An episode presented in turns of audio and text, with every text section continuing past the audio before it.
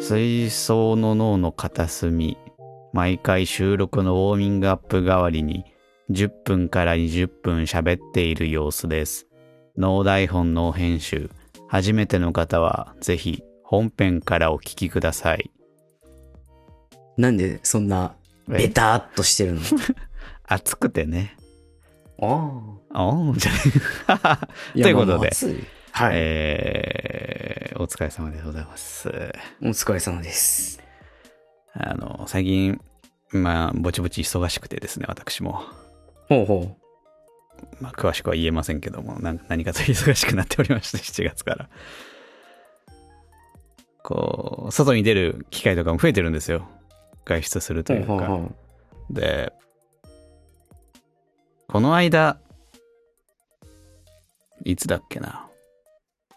前回、前々回ぐらいだっけ？あの、コロンビア人との話をしたじゃないですか、本編で。ああ、したね。ミゲル友達の彼氏。友達の彼氏。もう、その友達は多分7月入ったから今多分カナダにいると思うんですけども。ほうほうほう。はい。あの、まあ、元気にやってるかなと思うんですけど。まあ、それ以降さ、まあ、それよりも前からなんだけどさ、私ずっとアプリでさ、なんかミニゲーム英語クイズみたいなので学習はしてるわけ。ああ、はいはい、あるよね。あるよね。もう本当あの、がっつりじゃないよ。全然本当になんかこう、英語のリスニングだったり、文章を並び替えて、聞いて並び替えてみたいな、それぐらいのやつだからさ。うんうん。あの、がっつり学習じゃないんだけど、1日5分でもちょっとそういうのやろうみたいのが、多分700日ぐらい続いてるの、今のところ。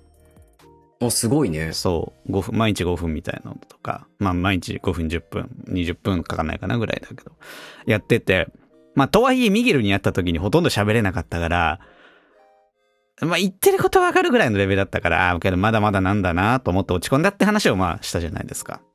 うん。で、最近まあそのよく外出したり、まあ忙しくなって外を動き回ることが増えたっていうのもあって、この間、えーっと、まあ都内のビジネス街の駅にお昼ぐらいにいたんですよ。うんうん。で、仕事のね、まあ同僚というか仕事の人と一緒に、あ、近くに私の好きなラーメン屋があるからお昼そこで食べましょうよって言って向かってたんですよ。はいはいはで、その人と、あ、ここです、ここです、なんてそのラーメン屋ついて、で、このラーメン屋はこのメニューとか、あの、美味しいですよ、みたいな話をこう、店の前でその、お品書きみたいのがあったから、それを指さして軽く話して、あ、じゃあ入りましょう、みたいな話をしてるときに、突然、道行く人に話しかけられて、い。おう。そしたら何言ってるか最初分かんなくて、え？と思って聞いたら、英語喋ってたの。ほうほうほう。で、あ？っと思って、で、その会社の人は全くこう、でむしろ私の方に話しかけてたから、その人はなんか特に我関せずというか、英語特にわからないって感じだったから、ああ、そうかと。よくその英語を話してるの聞いたら、おそらく道案内をしてほしいというか、何々駅はどこかっていうのを聞きたいみたいだったのよ。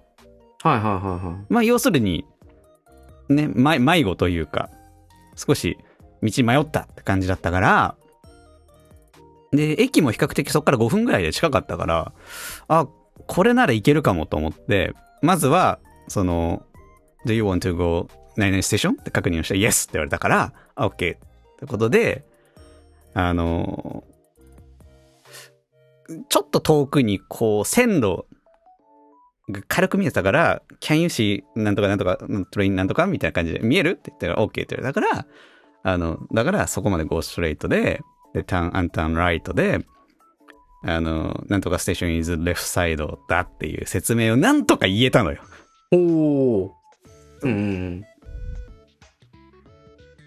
そしたら、そう oh, thank you っていうことで、い通じたんだ。通じたおお、すごい。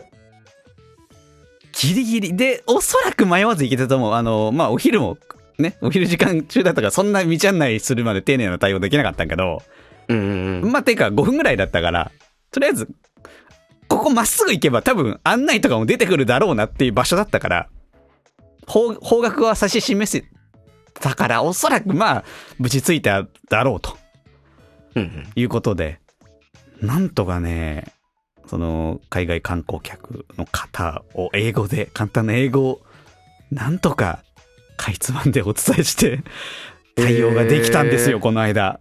すごいね。ちょっと自信につながりましたね。あの、そこまで詰まって、さっき言った言葉を詰まらずに出てた。まあ、中学英語のレベルじゃん。さっき言ってた単語とか文章って。うんうんうん Do you want to go とかさ、あの、Can you see とかさ、Go straight の turn right なんてさ、教科書に出てくるレベルだからさ、全然難しいこと言ってないの分かってるんだけど、それがね、とっさに言えたから、ミゲル聞こえるかと思って。ああ、まあでもそういう経験があってこそ、ね、そうそうそうそう。あ、ダメだ、わかんない、通じないや、みたいなそう、やっぱ成功体験。感じにならずに。ねね。簡単なとこから言えて。いやけどなんか最後にさ、ハバグッドトリップとか言えたらかっこよかったなって後々思ったんだけどね。去り際に。Thank you って言われて、あ oh, ー that's okay だけで終わったからさ。You're welcome ぐらいで終わったからさ。ハバグッドトリップとか言えたらかっこよかったのかなとか思ったんだけど。ね。まあそんなことがさらっとできて、その会社の、まあ仕事仲間の人もそう、いやー、ペーターさんかっこいいっすねとか言われて。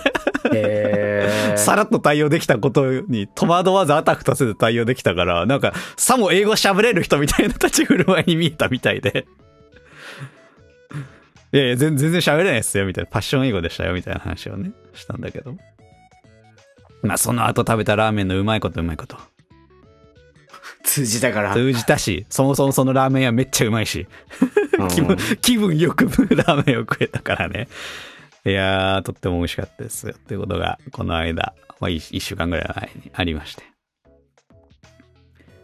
ね。あすごいね。いやいやいや、なんか、頑張ってるよ、俺も。な、な、な、な、な、いや、なんかね、最近、この英語もそうだし、まあちょっといろいうろん、資格の勉強とかもめちゃくちゃしてるんですよ。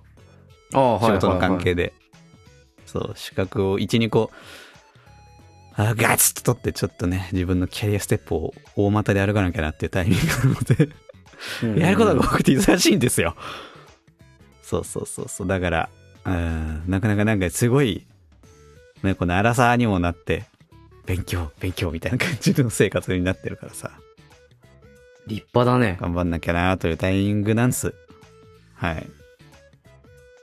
頑張ってください。頑張ります。ということでね、最近はいかがですか？最近はね、すっごい悲しいことがあって、あら。僕がずーっと SNS で、まあインスタグラムでう、ん。もう追っかけてた子がいるんだけど、ああ、ほうほうほちょっとそれで悲しいことがあって、その、まあ追っかけてた子っていうのが、うんまあアカウント名は、あ、パピーアバニーっていう名前のアカウントで、う。うんちょっと読めてきたぞ。はい。そう。あの、ベアっていう、えっと、ゴールデンレトリバーの犬はいはいはい。と、えっと、マイティスモールズっていう、あの、ウサギ。うさぎとはい。あと途中から参加した、あの、キュブっていう、あの、ゴールデンレトリバーの、まあ、犬。ああの、まあ、名前的にはその、クマと、キュブは子グマだからクマちゃんみたいな。感じと、マイティスモールはめっちゃ小さいみたいな、まあ、意味の名前なんだけど、ねなんとなくなんとなく。なんかその、まあ、人間とか出てこなくて、その、ね、あの、犬と、こう、ウサギの異なった種族間の交流みたいな、一緒に暮らしてて、ね、くっついて寝たり、一緒におやつ食べたり、なんか散歩に行ってきた話を、その、ね、ウサギに聞かせてるような感じの、その絵本みたいな世界観を映してるアカウントだったんだけど、うんうん。と先日そのマイティスモールとお別れすることになったみたいな。投稿があって悲しいわね、めそれは。もう毎日楽しみにしてたからさいや悲しいなって。なんかやっぱ僕これだけ好きとか言ってるけどもう動物とは暮らせないなって思ったね。うーん、まあ、避けて通れない。ある、今までさ、人生でそのペットというか、うん。というご経験はあるんですか？飼ったことがあるとか。あいっぱいあるんだよ。実家だったらさもうそれこそ犬がいた？り。っけあいた。その僕さあの自分の家の話になっちゃうけど あの、はい。もともとあの父親の実家に住んでてでそこにもあのいたらしいのね犬が。はあはあもう自分が小さい頃だからあんま覚えてないんだけど。うんうん。でその後母親の実家に引っ越したんだけど、はいはいはいはい。母親の実家でもあのブータっていう雑草を食べまくってる犬がいて。うん。であ、とウサギも飼ってたし。あ、そうなんだ。そう。あと、まあ、鳥とかもいたしインコとかね。はい。でその後また別のトイプードルも飼ってたり。で別のウサギを姉が飼っててしばらく一緒にそのね実家にそのウサギがいいたりとか結構ペットは今まで飼ってるんだけどなんかあんまりその別れは経験しなかったんだよねはあ。はあその僕が物心つく前に亡くなってたとかあ一緒に写ってる写真とかは見たからいたのは知ってるんだけど物心つく前だったり僕が実家出た後とかだったり引っ越した後のその実家に残ってた犬が亡くなっちゃったみたいなとかだったりなんかこうリアルに目の前で経験したことはなかったんだよね今まで飼ってはいたけどでその後一人暮らしした後も一度だけ僕ペットを飼ったことがあって大学生ぐらいの頃かなうんうんあのデグーマウスっていううん。デグーマウス？あのねハムスターよりちょっと大きいぐらいのはい。サイズなんだけど、あのネズミみたいな尻尾がついてて。っていうまあそのネネズミの仲間なのかな？なんだけど、うんうんまあ、その子もは亡くなっちゃったというか別れたんだけどお別れしたんだけど、うんはい。まあその時も相当引きずったね僕が料理しないイメージってあったんじゃないかと思うんだよめちゃくちゃあります。僕を知ってる人には、僕が料理をしなくなった原因はそのデグーマウスが亡くなってからなんだよねはなんか、できないなりに、その、ね、とりあえず鶏肉を炒めてみるとか、野菜炒めみたいなのも作ってみるとか、あ。やってたんだけはど、なんか、まあ双葉ちゃんっていう名前だったんだけどあ、はい。なんで、双葉ちゃんはもうご飯食べられないのに、僕はご飯食べるんだ。うん、いいや作んなくてってなっちゃって。そっから、もう、料理作るのやめて、はい炊飯器もフライパンも鍋も全部捨てて 包丁もまな板もあの徹底的にやったんで僕ガスコンロあるじゃん、はい。あの自分で設置するガスコンロうん。あれも捨てて極端なんだよな。だからもうキッチンがもうもなんかなんだろうね物を置ける場所みたいになっててはいはいそうそそれ以来料理はしなくなっちゃったっていうぐらいだったからなんか今さこんだけやっぱり僕は動物好きだからうん。飼いたいとかも思う時もあるけどなんか仕事にも影響出ちゃうしきっと精神的に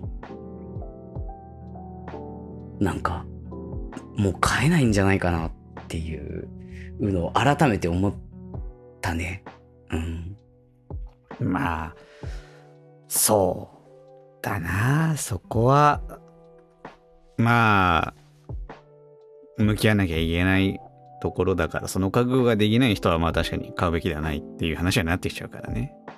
ねそう難しいとこだよねなんかそのまあ失う悲しさとかっていうのももちろんあるんだけど、うん。それ以上にやっぱりそのペットとして飼ってるってことは100%自分の責任だと思うんだよね100まあまあまあ、はそのまあ寿命とかさそういうのはまた別なのかもしれない病気とか寿命とかあるからね。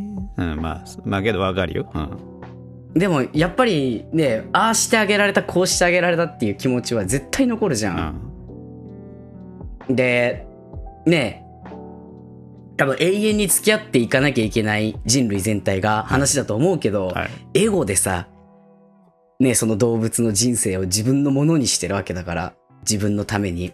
うん。ねえ、なんか、なんかね、うーんってなっちゃったね。いやもう本当に可愛かったからさ、辛かったな。先、先週はそれが辛かった。なるほどな。難しい話だけど、ね。ううん、ん。なんか、うん、改めて、責任あるよなって、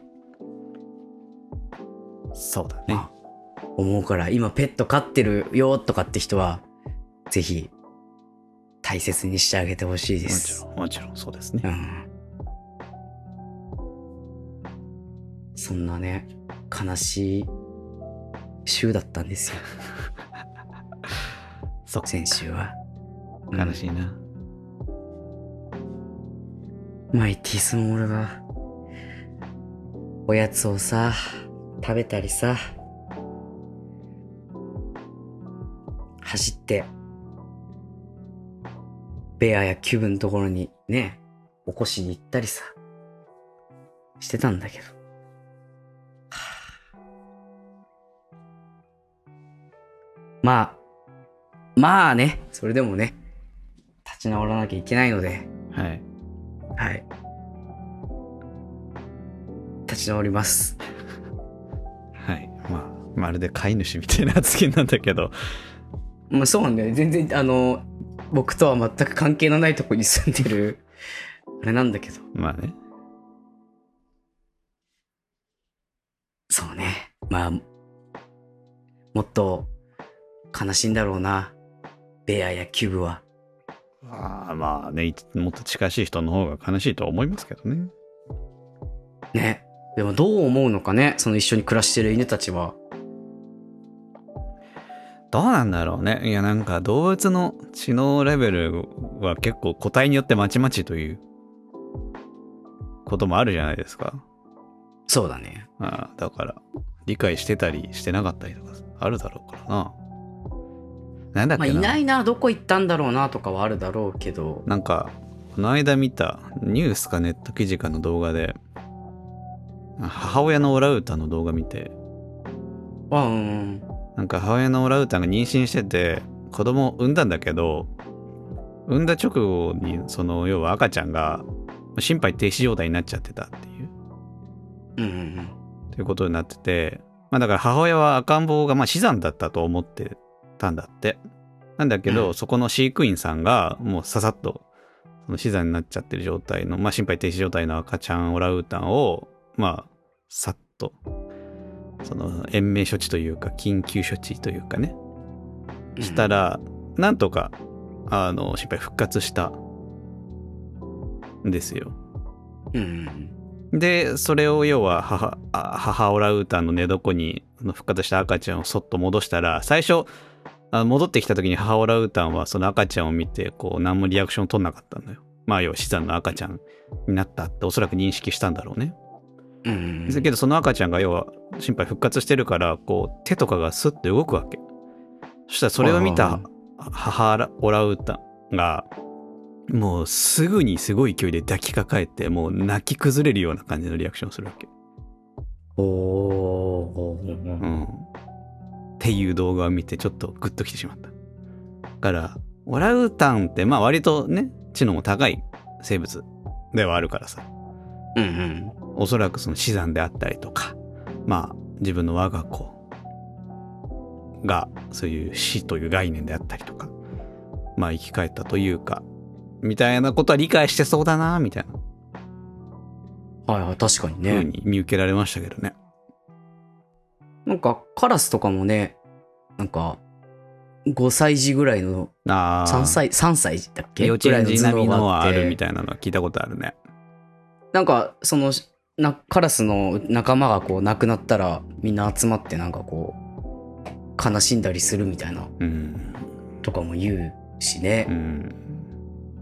でもそれがこう異なる種族間で起きるのかなっていうのも気になる同じ種族だったらわかる要はその相手の状態が理解しにくいもんね。違う生物だと。うんね。どういう風に感じてるのかなっていうのは確かに気になるよね確かにね。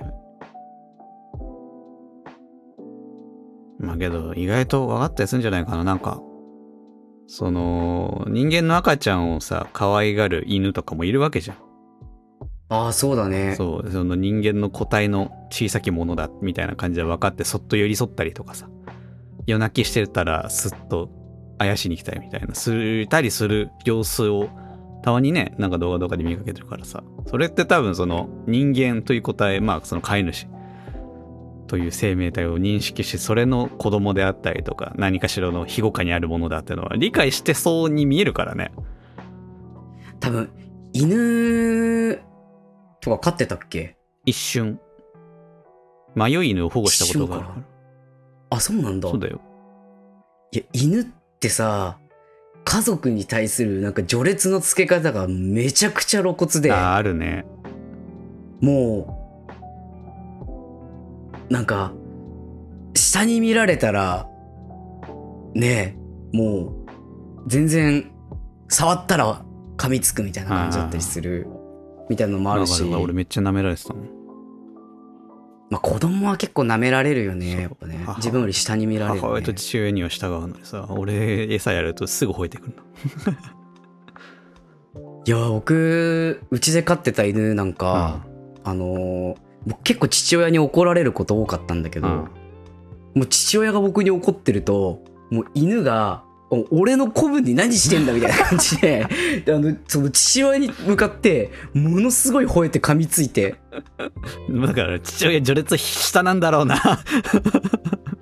なんかねで多分僕もあのーまあ僕結構毎朝散歩に連れてっはいはいはい。てたから朝夕とかでまあ散歩連れてってくれる使える子分みたいな感じだったんだよそうだろうね。うん。うん。だから、おーすごいな、みたいな。で、そのなんか吠えて噛みつくからさ、もう怒ら怒ってるのもうやむやになるわけよ。だから、結構ね、そう、いろいろ犬なりに考える部分や感じる部分はやっぱあるんだろうねって。うん。他の動物もそうなんだろうね。うん。でも、やっぱこう、どちらかというと捕食される側というかさ、うん。の動物はやっぱりあんまり感情を出さないようなイメージがある。あーまあまあまあまあ、そうかもね。うさぎとか特にそんなにこう、デレデレしてこなかったかな。してくるけどね、多少はね。まあけどやっぱその脳みその大きさとか、その個体の大きさというか、みたいなところが影響してくるんじゃないの？かね。あと、やっぱりその、生きるためにも生存本能としてある警戒心がでかいのかなと草食動物とかだとそうだろうね。うん。うん。確かに。余裕があるもんな、肉食の方が。そうだね。最悪戦えるっていうか。力もさ、強いし、肉食の方が。確かにな。それはある。まあやっぱそういう視点で見ると、やっぱそのウサギがリラックスしてる姿とか見ると、なんか、あ、信頼されてんなってはいはいはい。いうね。そこがまあウサギの良さだったりもね、するんだよね。